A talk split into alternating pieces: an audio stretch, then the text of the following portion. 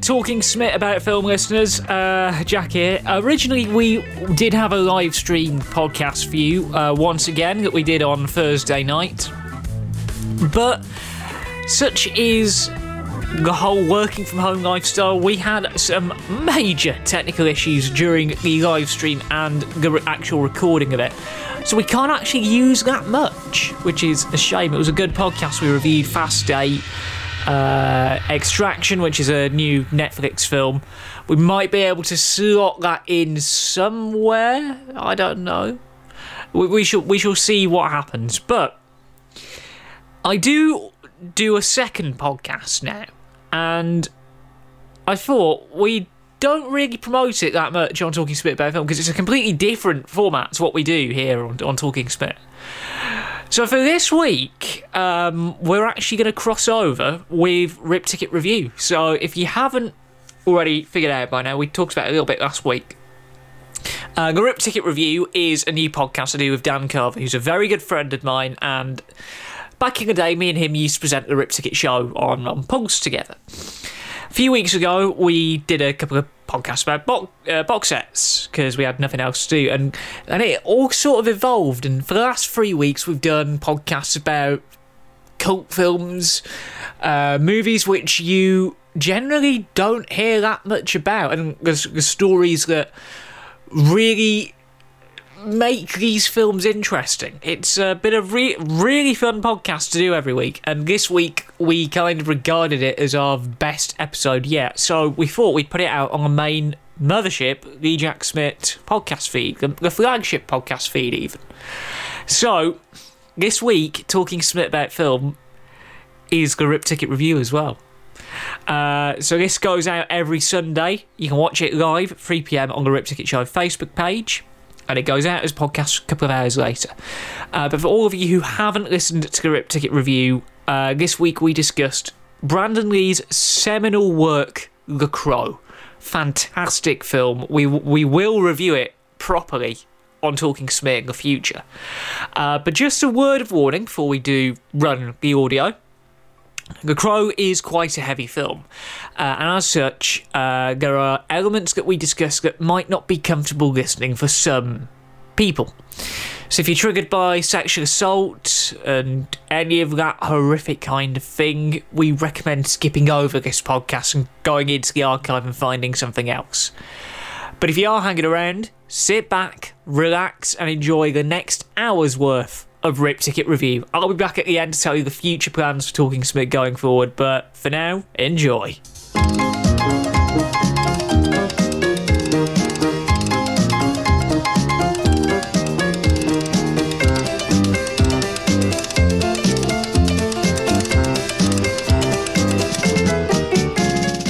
In a week where Lionsgate started putting out classic movies on YouTube, Georgia allowed the first cinemas to reopen with airport style security, and the talk of the UK was the letter R for some reason.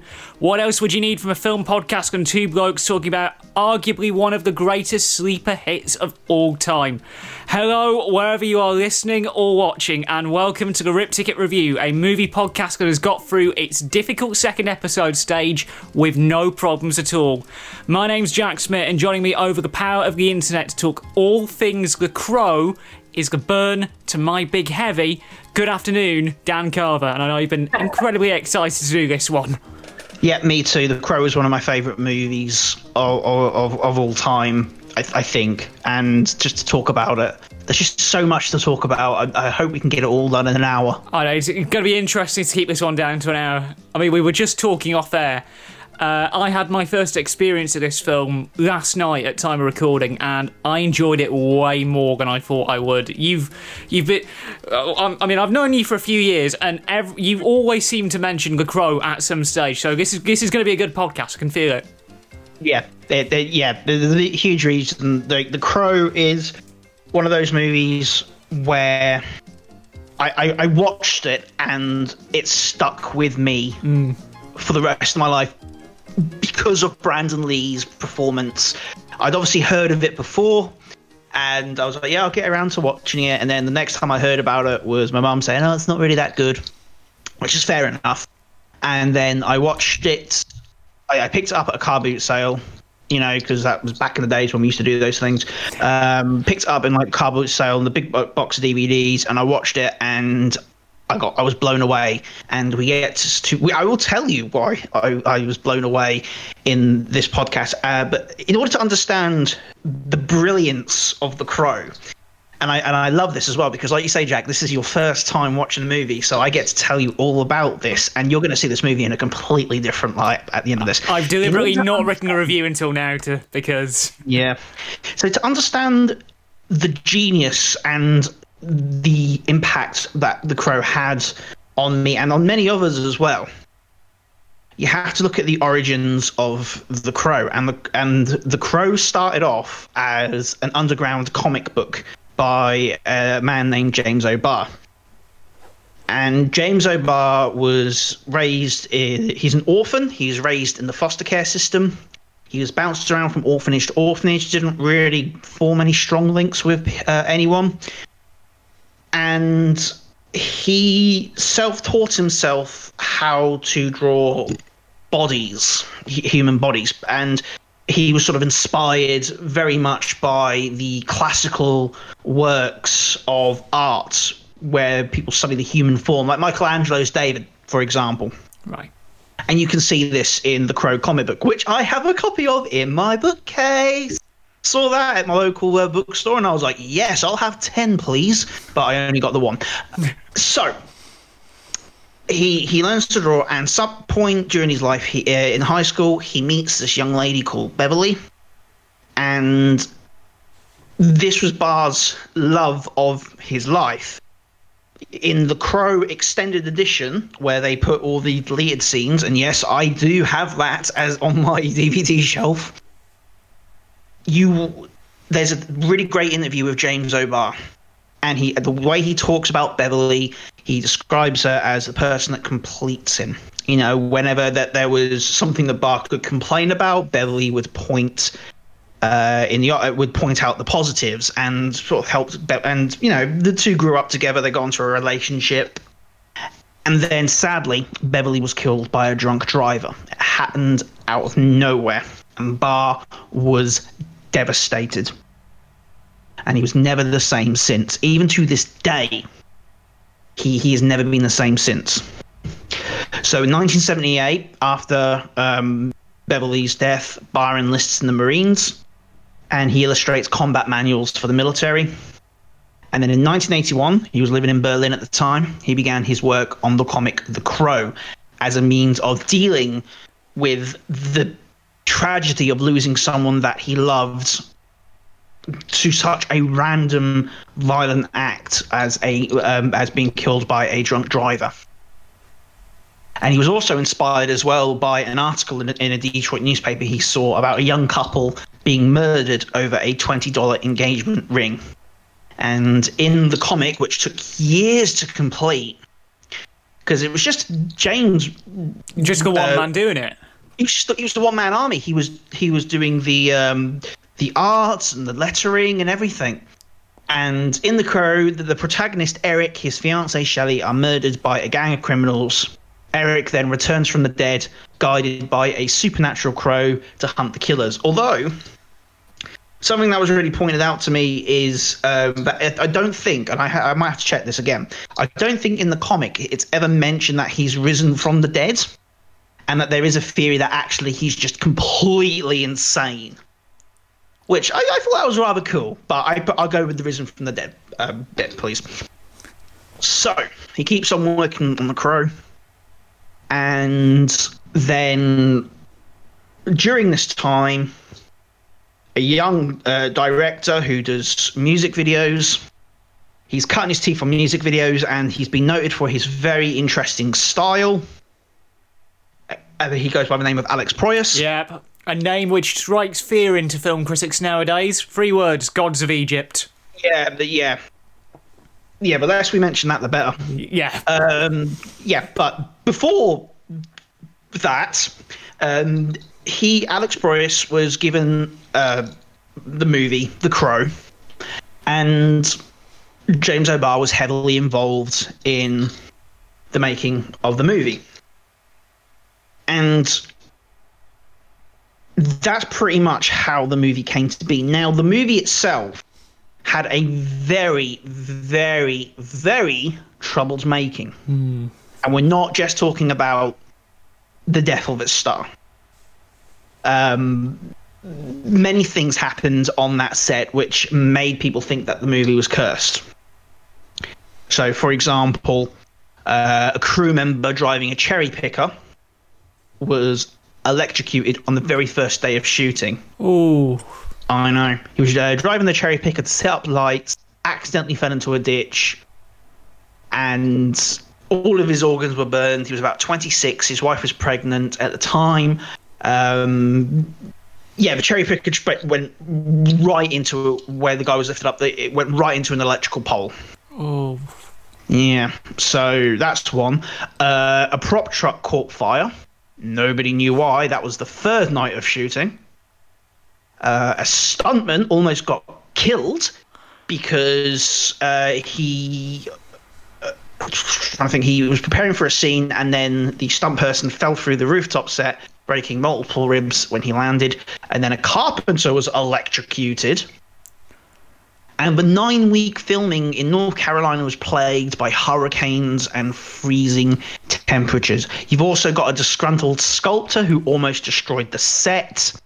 Uh, there was uh, an accident with a screwdriver where one member of the art department ended up getting a screwdriver shoved through their hand one day. Um, I mean, even Brandon Lee got injured because there's a bit um, halfway in, in The Crow where you notice that Eric, in full crow get up, has black tape around his hand. Did you hmm. notice that? I did. I, I didn't notice that actually. That's that's a very good spot. See that he's got black tape around his hand because he cut his hand really seriously. But of course, they needed to continue filming, and the film was constantly behind schedule as well. The shoot was never on time. It wasn't just the, the like the temperatures um, or, or the, with the crew essentially being electrocuted. It seems, but the you know there was only eight days to finish the film when you know during the time of the uh, after the accident had happened. And when I say accident, I of course mean the um, sad, untimely death of Brandon Lee, who was Bruce Lee's son. This was Brandon Lee's first major movie before then, he had acted in, I would argue, B movie martial arts. And in fact, I think he wasn't, I think Johnny Depp was originally tipped to play the Crow and not Brandon Lee. And then I, they, they talked to Brandon Lee. I think James O'Barr talked to Brandon Lee, or Alex Proyas did. And then they were convinced that actually, yeah, Brandon Lee should play the Crow because he's read the comic book and his take on the Crow is brilliant. It's and, perfect. And on top of that, he would have been able to add a bit more to the fight choreography in the film because he did get the credit for fight choreography. Yep, that's correct. Uh, in fact, if you again watch the extended edition of The Crow, the interviews with Brandon Lee, where he talks about the madness of his character, would like I could watch those interviews all day, every day, because they are so brilliant. And he comes up with a, a really poignant piece of wisdom as well about taking advantage of moments in life because you've only got a set amount of time in in the world. I I won't go on about the actual details of the speech, but seriously, watch it. And it was really sad watching it as well because, yeah, um, he he died in one of the scenes after a prop gun fired a real shell into him instead of the blank, and it was the worst thing that's happened on the set of The Crow. It is one of the worst things that's happened in Hollywood. Uh, it happened on March the 31st, 1994. What happened was the weapons master of the film was sent away for the day, and the prop master filed a .44 caliber gun with blanks uh, without checking the barrel first. And what had happened was they uh, the gun beforehand had been used and they rather than use proper blanks they had made their own dummy cartridges Mm. by removing the blasting cap from the bullet, emptying the gunpowder, and then putting the um, bullets back in the revolver so they could use it in close up shots. They accidentally did not remove the gunpowder from one of the bullets. And so what happened was when the trigger was pulled in the close up shot, the bullet fired forward but it got jammed in the barrel. Nobody knew that this had happened.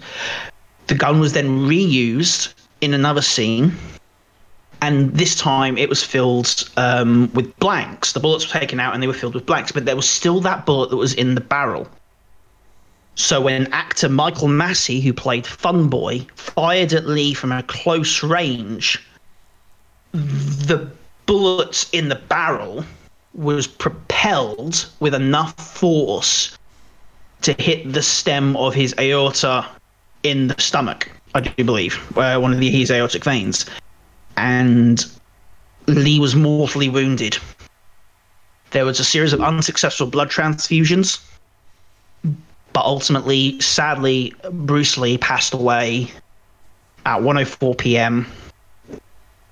on that day, and Hollywood was completely rocked. A young man had lost his life on set. When the movie was released, this only heightened the sense of tragedy because Lee's performance on the film was incredible, mm. and it would no doubt propelled him to stardom. Many questions were answered, were asked. Michael Massee, the actor, never got over what had happened. He was the man that pulled the trigger. He had no idea what was happening. He had no idea what was about to happen. And even up until his death, at the age of 64, Michael Massee never got over the fact that he was the one that pulled the trigger. I think there were even talks about a murder prosecution at some point, which is ridiculous. I suppose the only good thing that came out of of of Brandon Lee's passing was that when it was discovered the reason as to how such a tragedy could happen, Hollywood strictly increased gun safety measures. Mm. So, for example, everything's obviously got to be checked, but on set, I do believe, mean, correct me if I'm wrong, but I do believe when people are pointing guns at each other on set, they use camera angle trickery to yeah. make it look you're, you're pointing the gun at the actor, but in actual fact, they're pointing the gun sort of elsewhere. Yeah. Just over the shoulder. And that's a common trick used in acting for like props that have blanks, etc. Because of this movie and the tragedy that happened. So, yeah.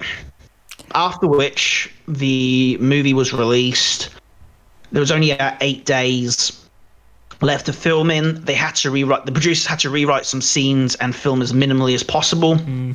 using Lee's stunt double, even using early CGI as well to superimpose Lee's face. For for 1994, the CGI looks really good. Yeah, the the, the scenes that happen. There's the scene where um, Brandon Lee's character Eric is thrown out the window the scene where he is in the watch in his old apartment in the I think it's like a bell tower or a watchtower. Yeah, bell tower. Bell tower, and his young um, ward Shelley is there, and she goes up and she's like, you know, realizes that it's Eric who's in who's in the makeup, and you see as the sun comes up, there's the silhouette of Eric, but you never actually see his full face. That's because it's a body double. Uh, the rumour is that it was Chad Stahelski, the stunt double, and hot fresh science fact: Stahelski would, over 20 years later, he'd make a film called John Wick. So this film's nice. given us some good talent. Yeah, definitely. So they managed to wrap it up, and they threw the film out there and as you said, it was a sleeper hit, and it's attained a strong cult following as well. It was also the first installment of a franchise, which included three sequels and a television series. We don't talk about the sequels. No. Non civilized conversation. We don't talk about them. They're terrible. They are absolutely bottom of the barrel terrible. Um, I I try to ignore the, their actual existence. Um, one of them has who has um, Terminator 2 uh, kid in it, doesn't it? What's his name? Oh, who's the kid in Terminator 2? Come on, help me out, Jack. I've got Oh, blank. I can't, I've gone blank as well. Let's ask you, old Google. Oh, mighty powerful Google. Who was the little? I was about to swear there. Who's the little kid? Uh, where are we? G2. I'm trying to find it. That was it. Edward Furlong as um, one. One of the um, the Crow sequels has Edward Furlong in it. Ah. Yeah. So that pretty much. I mean, his career was going nowhere at the start, and that just pretty much sealed his fate. Which was, um, you know. Uh, there was also a book as well uh, written, which I've only discovered of about five minutes ago, and there was a television series, a Canadian television series as well. Um, I, I only caught really a couple of episodes of that. It was on like the Sci-Fi Channel. Yeah, it sounds like a sort of thing that go on as- sci-fi. Yeah, before it became known as Sci-Fi Siffy. Siffy. Sounds like a short, cute name for syphilis. I don't know why people call that. But anyway, The Crow. Um, so the, the, let's talk about the plot. Yeah. The plot of The Crow follows the plot of the comic book pretty closely, changes a few things. Now, bit of a trigger warning. Probably put this in the episode description as well, maybe. Oh, there'll be a warning at Um, the top of the episode for podcast listeners. We've got bit of a trigger covered. warning for, for those who have joined us live. We are going to have to be talking about uh, sexual assault, and This we will be using the R word. Yeah, is a very heavy film. It is a very heavy film, and most of the film revolves around a scene of sexual assault. In fact, that's the main character's motivation is to avenge se- sexual assault and rape um, of his fiance. So please do be warned. Yeah, it's an Um, 18 certificate for very good reason.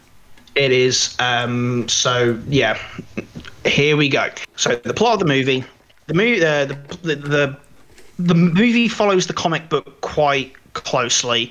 It does make a few changes from the comic. In the comic, it's just a random chance that Eric and Shelley um, come across these punks. They're on the roads. br- Uh, the car broken down. These punks um, are driving by, see them, kill them in a r- completely horrific random act of violence. Eric comes back from the dead, wastes a lot of them, and then returns back to the afterlife. In the movie, they've obviously got to change a few things because there needs to be some sort of connection between the bad guys and the good guys, other than random act of violence.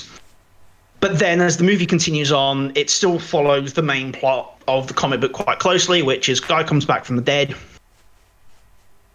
goes on a massive rampage of violence, and then returns back to the afterlife. So, yeah.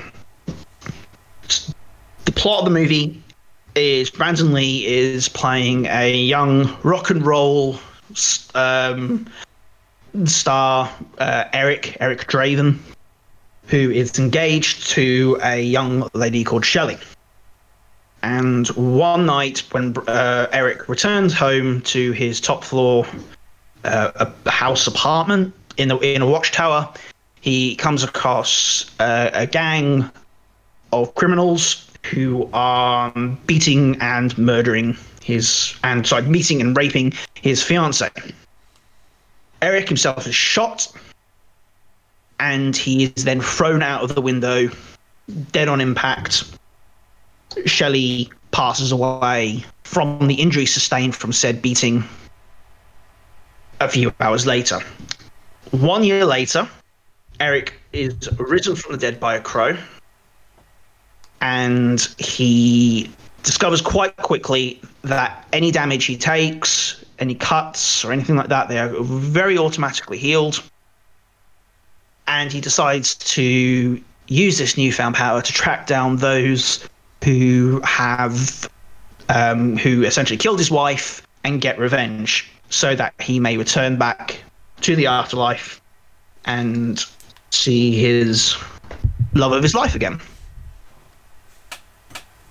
Very simple plot. It, you could argue that it is an inverse of the rape revenge genre. Yes, there is a genre called rape revenge movies. Don't look at me like that, audience. I don't make these genres up. Um, but you could argue it is an inverse of that genre. The um, rape revenge genre is is normally um, for underground horror movies, schlocks, I like to call them, because you can't think of a decent plot, so you just break out the sexual assault. And essentially, movies like I Spit on Your Grave, that's Oh yeah, yeah, yeah, yeah. the big one, I think, a disgusting movie where a character gets raped and then they come back and they butcher all the attackers. And you could argue that this is an inverse of that, where actually it's not the victim of the sexual assault, but someone that they love who died during the attack coming back and, you know, going on a mass rampage. Um, which, you know, I've got a little bit of I've got a little bit of time for that argument. So the film stars Brandon Lee as Eric Draven, a young Rochelle Davis as a young girl called Sarah. She appears in the sequel as well, um, although again we don't talk about that. I'm pretty sure she doesn't either. Uh, Ernie Hudson as Sergeant Albrecht, the police officer who is initially tasked to investigate the attack, and then one year later finds himself on the streets, demoted because he asked too many questions.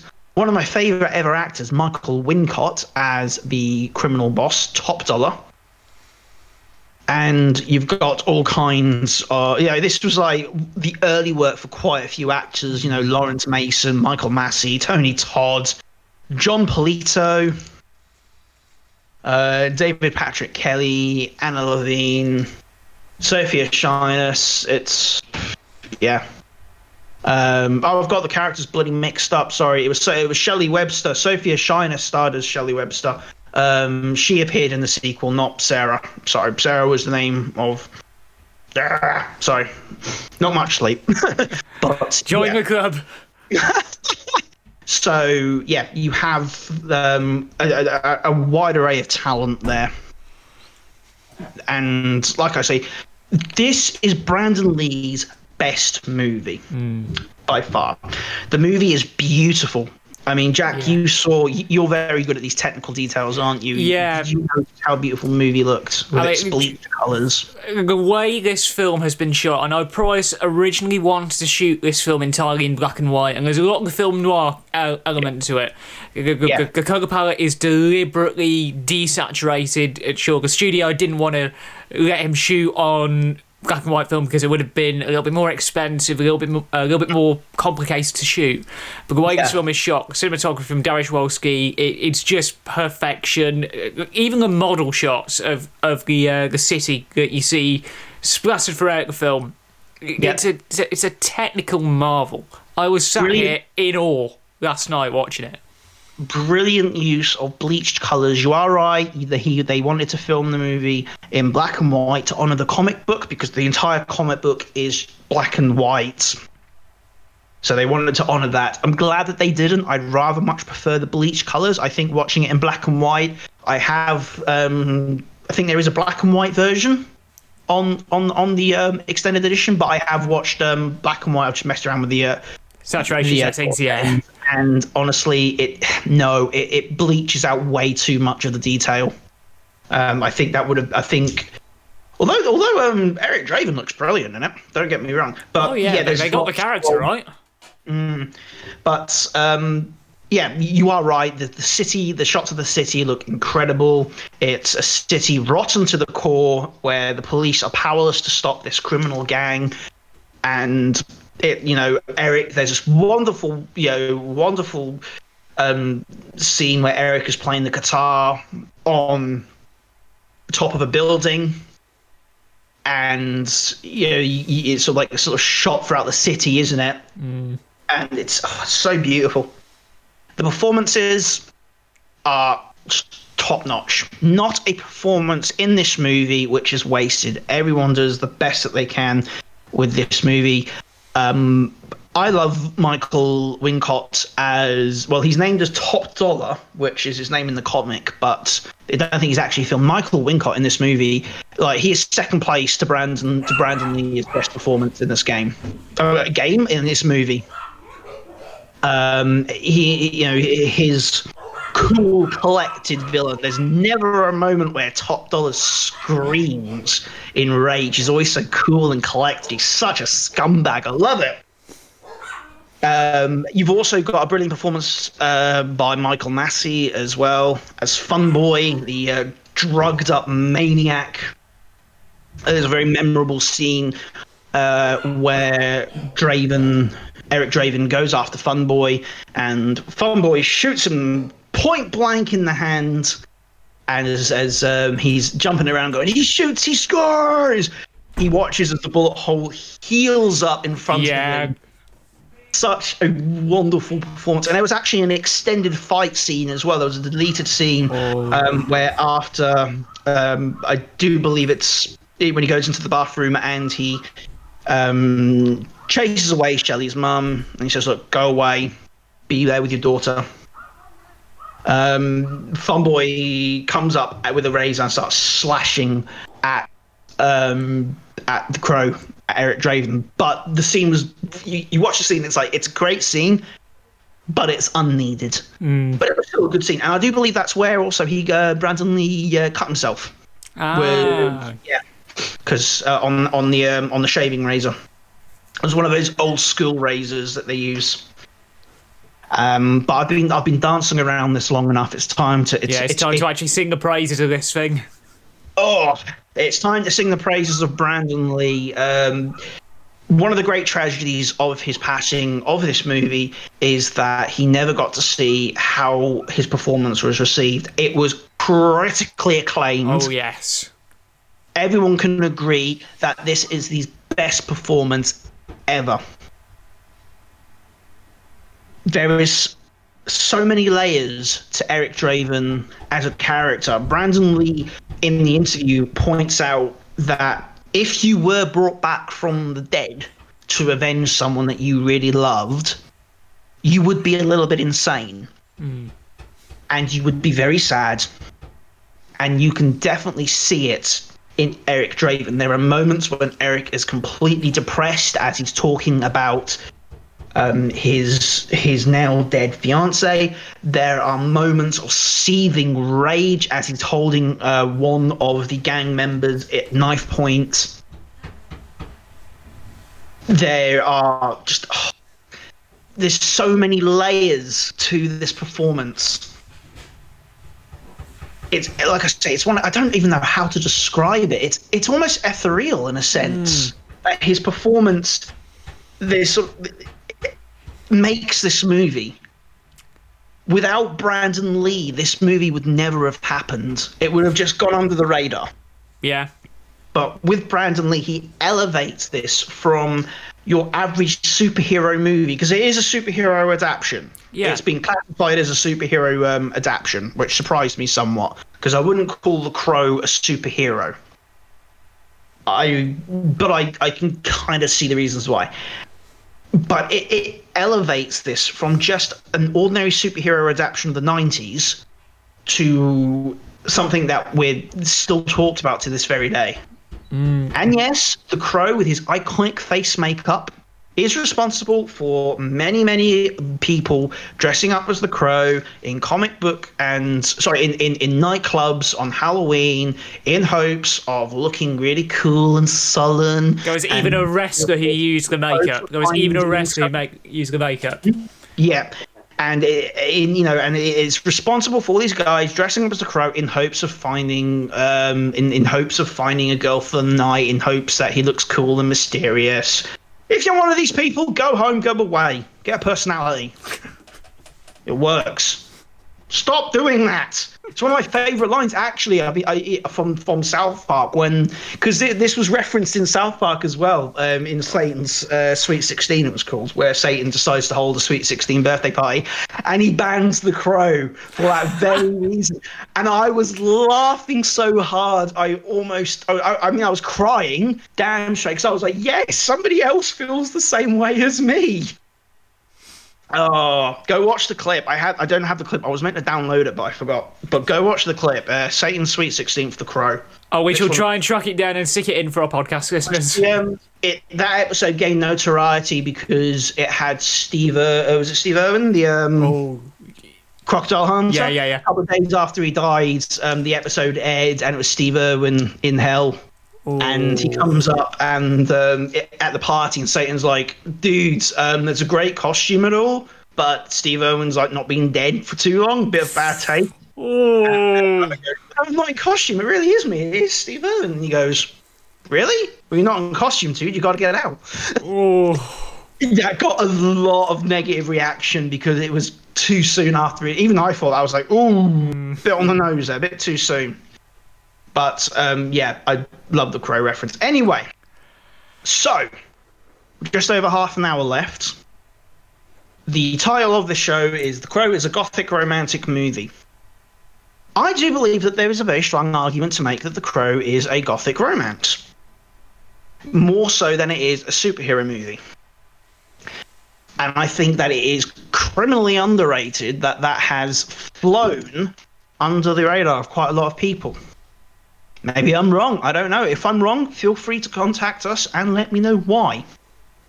But I believe that The Crow is most certainly, if not in whole, as a part, a gothic romance slash action slash superhero adaptation. It's a hell of a title. So why do I think that? Well, let's have a look at Gothic romance novels in the 18 in the late 18th and 19th century. Uh, Gothic romances were often mysteries, and they often involved the supernatural and heavily and they were heavily tinged with horror, and they were set against dark backgrounds of medieval ruins and haunted castles. Now, it's no mystery who essentially um, murdered Eric Draven and Sarah. There was no there's no mystery. It's made very clear. But there is a mystery in how the crow finds these people, and he's and he's trying as, as he's plotting out his revenge, and he's trying to figure out what the best. You know, he's trying to figure out where they are essentially. Okay, that's a bit of a weak connection, I'll admit, but there is no denying that there is supernatural elements in this. Mm. There were originally horror elements in the form of a character called the Skull Cowboy, which was cut from the film.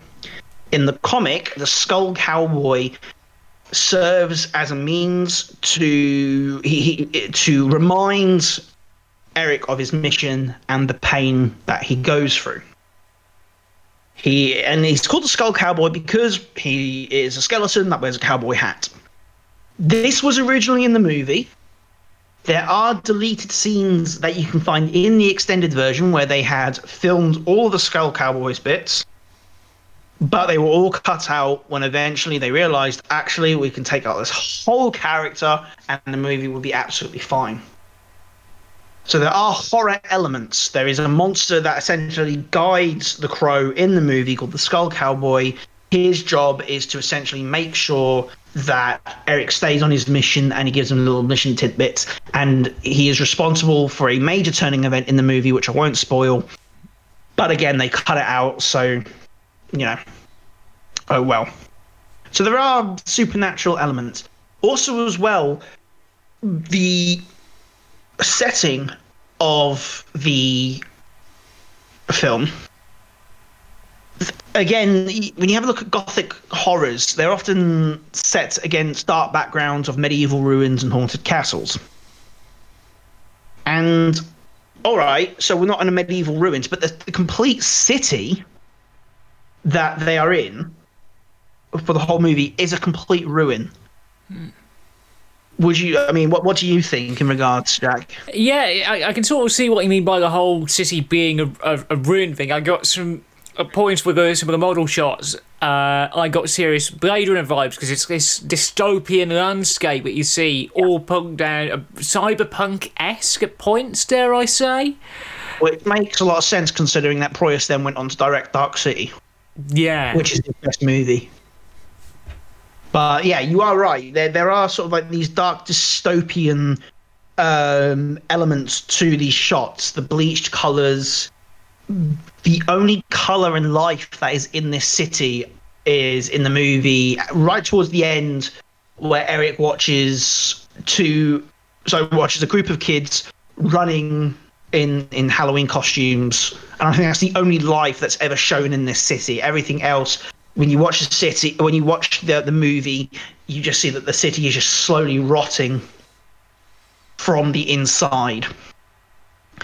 So we've got the setting, but also as well, the romantic side of things as well. Uh, it sort of comes into play here.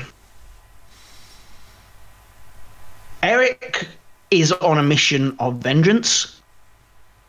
He is looking to avenge the death of his fiancee and her brutal murder, uh, torture, and rape.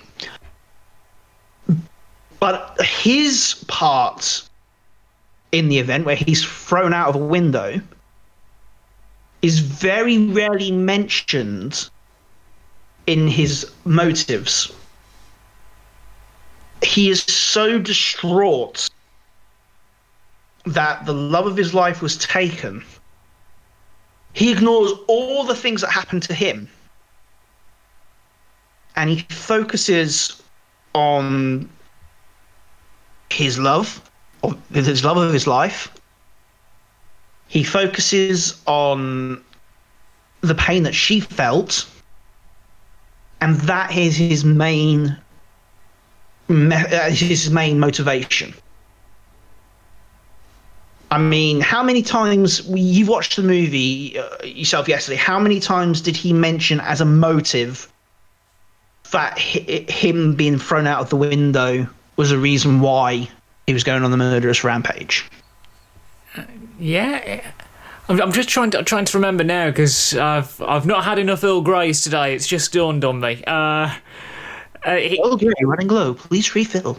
yeah, I'll probably top up after this. Uh, he he's very clear about what he wants to do, but he doesn't get on too much to his victims. He's like, I'm just here to avenge. He's just Yeah. on his own, doing what he has to do.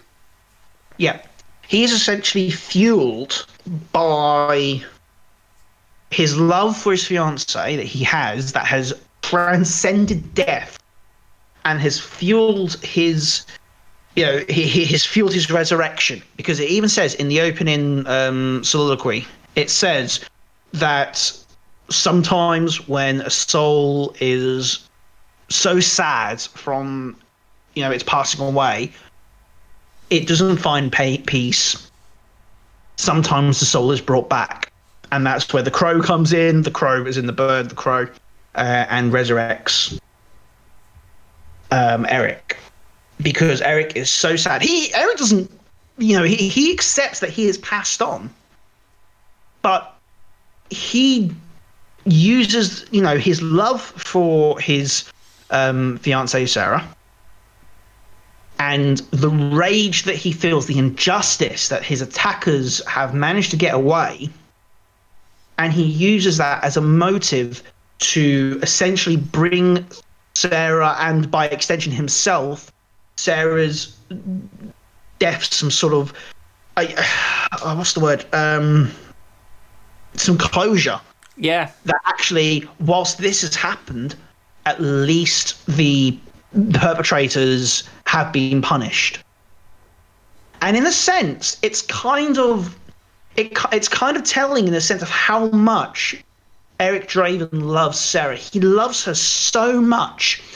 he is willing to transcend death. He is willing to take bullets. He is willing to take stab wounds and all kinds of punishment because the crow takes a massive battering throughout this whole movie oh yeah, he is willing to do that to right a, a huge injustice that was placed upon his love. How how many how many people could you know can say that they love their partner that much? They love their partner that much that they would transcend death to come back and avenge them. That's a very gothic way, isn't it, of saying I love you. I wouldn't recommend writing that on a, on a Valentine's card, by the way. You know, if I, thank God Valentine's is over for another year, just thank don't don't do it. Don't do it. Yeah, that's a weird. That's a that's a very weird Valentine. Uh, do you know what? There's probably some Valentine's cards out there actually. So, Uh, but yeah. So there's that. I I honestly think that The Crow is a gothic romance movie for those reasons. Um, if you know, because everything revolves around um uh, around Sarah. It would make more sense for Sarah to come back alive and um, avenge her death, but uh, you know, but yeah, it's it's crazy. I love it. I love it so much. on top of that, I, I'm gonna have to mention it. One of the one of the scenes that really captivated me last night was when we see Eric Draven put the makeup on for the first time, and you have the almighty "Burn" by The Cure blaring out. The Soundtrack to this is amazing. I was Soundtrack is absolutely amazing. when the cinemas reopen, I'm going to make a point of asking the general manager of the local here in Preston to try and get this film back on a big screen because it needs to be seen on the biggest possible screen. You know what? I'm about to make an absolute prat of myself now because I've had my notes open all this time, and I always bloody do this. I always there's a running joke between me and my mates when I watch this. I always get two main characters mixed up, and I've been doing it the whole episode. And I'm such a prat for doing it. Um, and I always get characters We're live. I get and, and we're live as well, and there are people watching. Um, I always get the characters Sarah and Shelley mixed up in names. Eric Draven's murder fiance is Shelley. Sarah is the little girl that takes that is Eric Draven's ward. Oh my! There's there's people that are that will be listening to this just going. And he's live on the internet. oh, gosh, yeah. Can you edit that? Uh, we'll, we'll, we'll try our best to edit round. I mean, a two-hour turnaround time for the podcast. So we'll that? see what we can we're do. Gonna do. What we're going to do, audience, is we're going to edit everything uh, in this in this so that I actually don't make that mistake. Well, see what I can do before six o'clock. Yeah, yeah. No, Shelley is the, the the fiance who gets murdered, and Sarah is the young girl who. Yeah, we don't talk. We have talked about Sarah the character quite a, a, a, a bit actually, but he's he's essentially she she sorry uh, is essentially um, Eric Draven's link in the world, and she again she appears in the sequel, but we don't talk about that. Yeah, we don't talk about that. Um, and there's a really, really, there's a really sweet moment where Eric gives a gift to. Double check this now. Gives a gift to to, to Sarah, which belongs to Shelley. Um, further cementing that everything about Eric and his mission, there's nothing about him. It is all about the love he feels for his, you know, murdered fiance. So that's pretty much my argument if, if- for for the um, the crow. Uh, I can't believe I made that mistake. I absolutely am. Well, if anything, we might have begun a, a nice little Ripped Ticket running joke. God no. But yeah, I'm, I'm, I've got I've, I've just got the crow now out of my DVD case. It's the extended. It's the um, two disc uh, collector's edition. I'm looking at it right now. Um, I'm sure. Oh dear, I must have misplaced them. There were a couple of cards in here. Um, for I think I think they have Brandon Lee the picture on them, but I seem to have mis- they seem to have not. Oh, that's a shame. I seem to have put them. So I don't know. I seem to have put them somewhere else. But yeah, the two disc collection of the Crow. Um, the second disc, of course, has Brandon Lee's last on-screen interview, where he talks about how how um, little time we have left on this planet, essentially, as individuals, and how it's important to make every moment count. Um, the Sun said tremendous. Lee is excellent. Understatement. Uh, Lee is phenomenal in this movie. I love this movie very much. It's one of my favorites. Um, I won't lie and and I'll say yes, it is part of the reason why I had during my young adult years I had a bit of a goth phase going on, um, and it was mostly inspired by this movie. The soundtrack is phenomenal. Oh yeah. Nine Inch Nails, um, who routinely produce brilliant gothic sort of industrial tunes, and they are right at home here. Um, in the Crow. Right, I've got the the Galiska soundtrack here. Uh, tracks from The Cure, The Jesus and Mary Chain, Rage Against the Machine, and Helmet, uh, alongside covers of Joy Division songs. Oh, I thought it was Nine Inch Nails. Oh, there you go. See another mistake I've made. and the Nine Inch Nails were involved. I did see. Oh, uh, I was Re- right. Yeah, I was certain. I, yeah, Dead Souls. Yeah, That's yeah, song that's the cover. Yeah, they covered the there. Joy when Division you were song. mentioning all those bands, I was like, hang on a minute, where's Nine Inch Nails in that list? I knew they made something. There was definitely the, the Cure were definitely um, involved. Yeah, But Burn is the, the song from the film. the song Dead Souls, um, which was played um, when Lee um, Draven, Eric Draven, um, goes back to his home, smashes the window, and puts on the facial makeup. And it's a great song. Listen to it. Um, so, what did you think of, of the movie then, Jake? It was your first time watching it First yesterday. time watching it last night, I can see where a lot of the more modern films got a lot of their ideas in terms of character execution from. The way it was directed for a, for a one hour 40 film, to have it all wrapped up in such a short time span, you don't really Yeah. get many films like that nowadays. It's it's straight to the point. It's brutal. It's visceral. Uh, some of the fight sequences. I mean, we've mentioned Brandon Lee's talent as a choreographer. Some of the fight scenes are up there in, I say, some of the best I've seen in many many years. This film has got a lot of good qualities going for it, and quite rightly, it's become a cult hit. It's Yeah. It's coming up on 26 years. Uh, May 13th, 1994 was when it came out in America, so it's coming up on the anniversary. So we really couldn't be doing this podcast at a better time. Yeah. This is a film that has, for a lot of people, gone under the radar, and I, I can I can honestly say I don't want to spoil too much because there will be a, a, a full written review going up on the jacksmit.com later tonight after I've got all this podcast sorted. This is a film that I cannot recommend enough. It's a film that should be tracked down, watched. It's not like we've all got a bit of time on our hands right now. It's a film that has to be seen properly to get the full experience. It's uh, Watch with the lights out. yeah, I watched it with the lights out in full 5.1 surround sound last night as well because I've got a full setup. There you go. Watch it with the lights out with the full, with, if you can, with the surround sound, but definitely watch it with the um, the lights out. Oh yeah, Um, I suppose.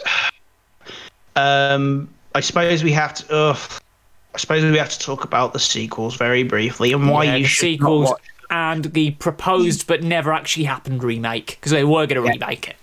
For the love of God, people! In the last ten, in the last five minutes, um, I'm, I'm watching people that have joined, and it's fantastic that so many of my friends have joined. Hi, everybody! Um, thank you for joining, watching. Um, d- you know, I hope I haven't made a mess of too much uh, in my mistake. But there were, I do believe, two or three sequels released of the movie, and they suck. So Yep. So the first one was 1996, The Crow City of Angels. that one that one sucked, but it could have sucked a whole lot less. And then they made the 1998 Canadian television series Stairway to Heaven, um, which from the episodes I saw, it was okay. Uh, and then it got really, really bad with The Crow Salvation, with Kirsten Dunst uh, starring as well. And it was loosely based on The Lazarus Heart, which was the novel um, of The Crow, which I did not realize existed. Oh, and Um, after its mm-hmm. distributor cancelled the intended release because of City of Angels' negative critical reception, Crow Salvation was straight to video. That Oh. tells you everything. Now, it was received with mixed reviews. I do have mixed feelings to it. Sometimes I want to set it on fire. Other times I want to throw it out of the window. My feelings are very mixed on its demise. The four, the next sequel was Wicked Prayer. that is the bottom of the barrel, and mm. that was the worst of them all. I, I as far as I'm concerned, Wicked Prayer um, was oof, no. Um, I watched a video review on it years ago. Um, I watched. I, I got about one quarter of the way through the movie, and then I was like, nope. Uh, it stars Edward Furlong, David Boreanaz, and Tara Reid. With a Oh. cast like that, you Oh, know yeah. it's great. And um, Dennis Hopper as well, and Danny Trejo. Uh, it was inspired by um, another novel, and it oh, it's just it's just awful. And look, part of the reason why these movies are terrible, but The Crow original is brilliant, is because that James O'Barr worked very, very closely with the Alex Proyas in The Crow. He has a cameo. Go back and watch the movie. There's a scene. Uh, in, the scene where Eric is talking to Officer Albrecht in the streets, you see a man stealing a TV.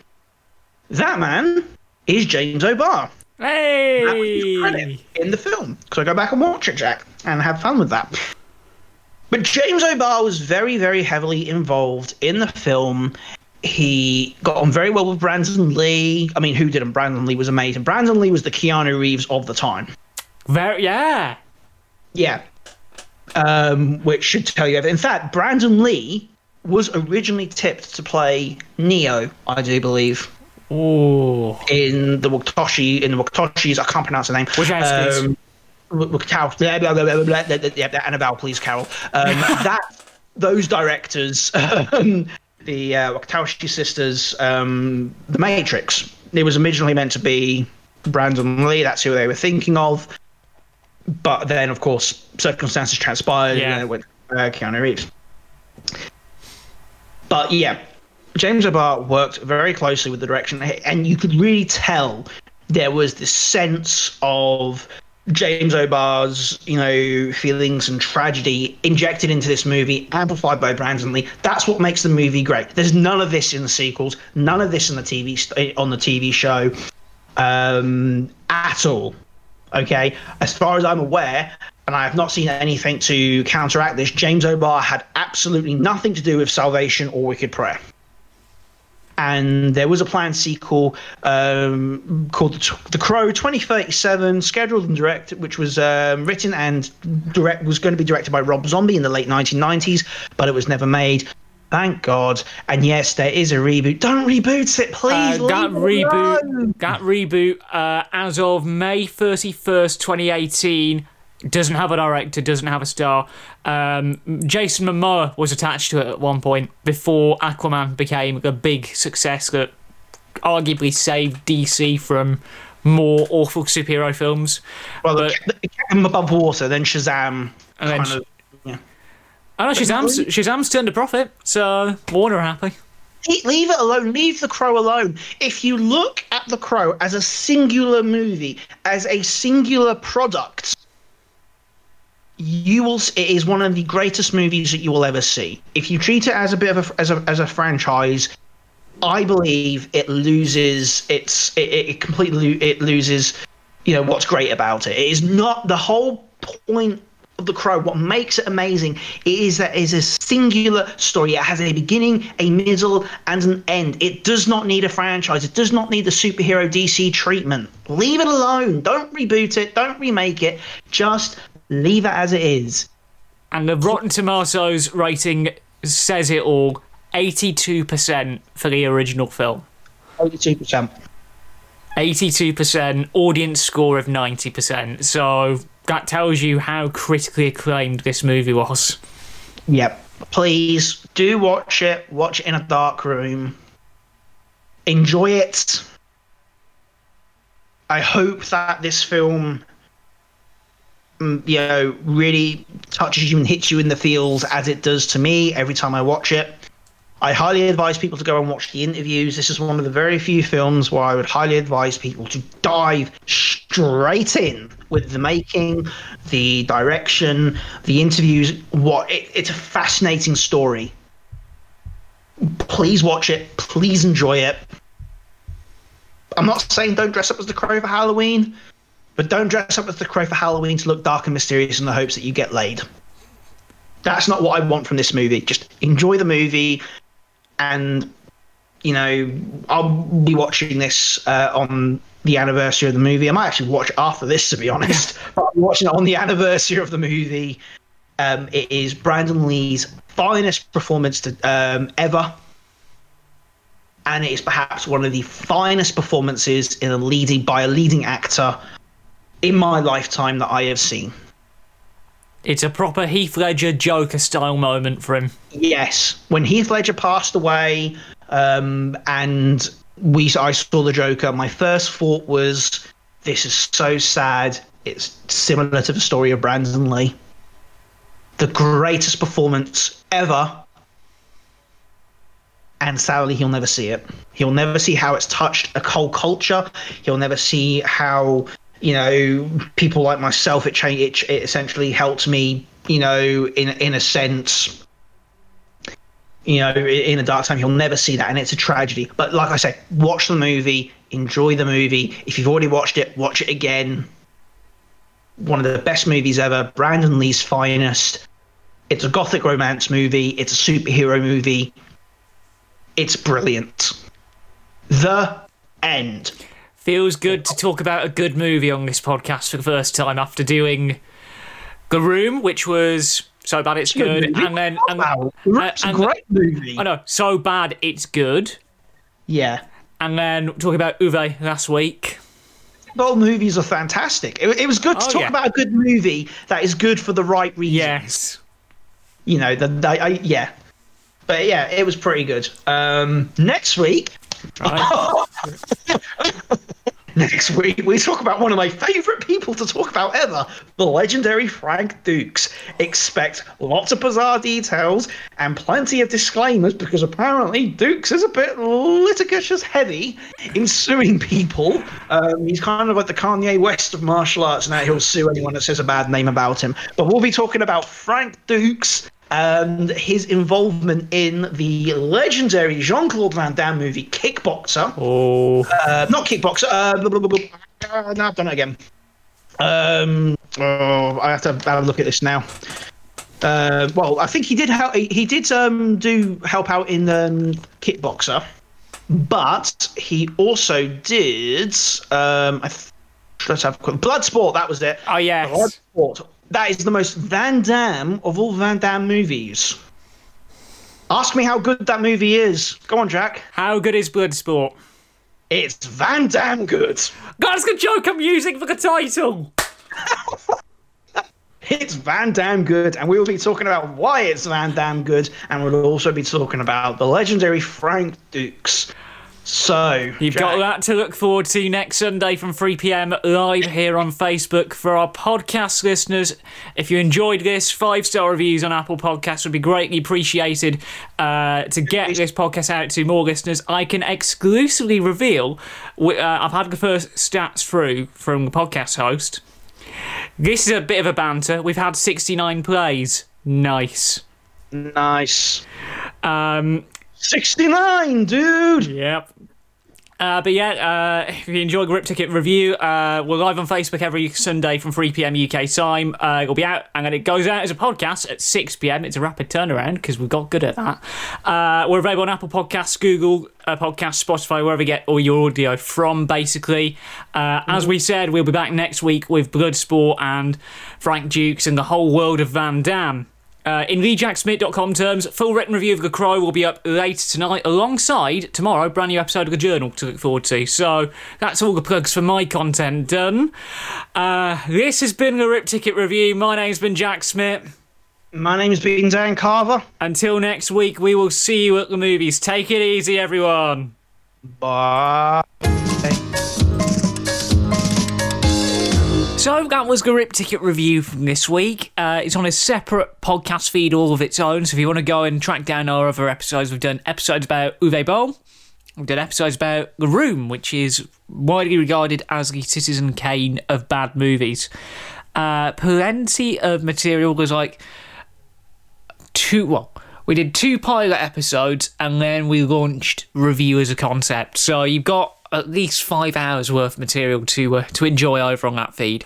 Uh, here on Talking Smit, all being well, we should be back properly next week. We had issues with the streaming software that uh, rendered uh, this week's episode unusable. We, we think we've got it sorted.